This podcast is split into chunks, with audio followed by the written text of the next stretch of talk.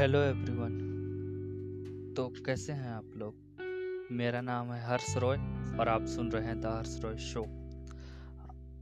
आज मैं आप लोगों को स्टॉक मार्केट में जो स्टॉक्स के टाइप्स होते हैं, उनके बारे में बताने जा रहा हूँ।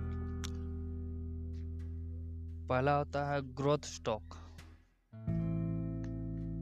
ग्रोथ स्टॉक का मतलब होता है ऐसा स्टॉक जो पर डे उसमें ग्रोथ आता रहता है मतलब उसका प्राइस बढ़ता रहता है। उसे बोला जाता है ग्रोथ स्टॉक और डिविडेंट स्टॉक डिविडेंट स्टॉक का मतलब होता है ऐसा स्टॉक जिसमें पर ईयर डिविडेंट यानी कि इंटरेस्ट मिलता रहता है।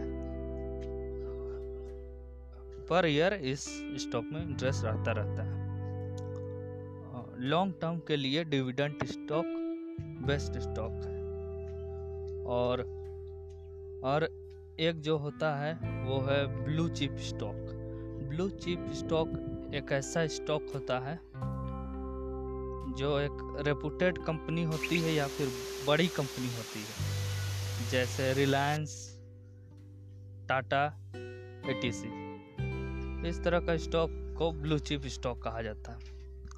और और जो लास्ट एक स्टॉक है, वो होता है पेनी स्टॉक या उसे माइक्रो कैप स्टॉक भी कहा जाता है। ये एक ऐसा स्टॉक है, जिसका प्राइस बीस रुपये से कम होता है। इस स्टॉक का मार्केट कैपिटलाइजेशन बहुत कम होता है, और इसमें लॉस होने के चांसेस बहुत ज़्यादा होते हैं। लेकिन इसमें प्रॉफिट होने के चांसेस भी होते हैं। यह एकमात्र ऐसा स्टॉक है जो बहुत खतरनाक स्टॉक है। बहुत से इन्वेस्टर अधिक प्रॉफिट के लिए इस स्टॉक को खरीदते हैं, ताकि उन्हें ज़्यादा से ज़्यादा प्रॉफिट हो। लेकिन ज़्यादातर इसी स्टॉक पे लॉस होता है। तो स्टॉक मार्केट में बहुत तरह के स्टॉक होते हैं। और और बहुत तरह के इन्वेस्टर्स अपने पसंद के अनुसार उन स्टॉक्स पे इन्वेस्ट करते हैं।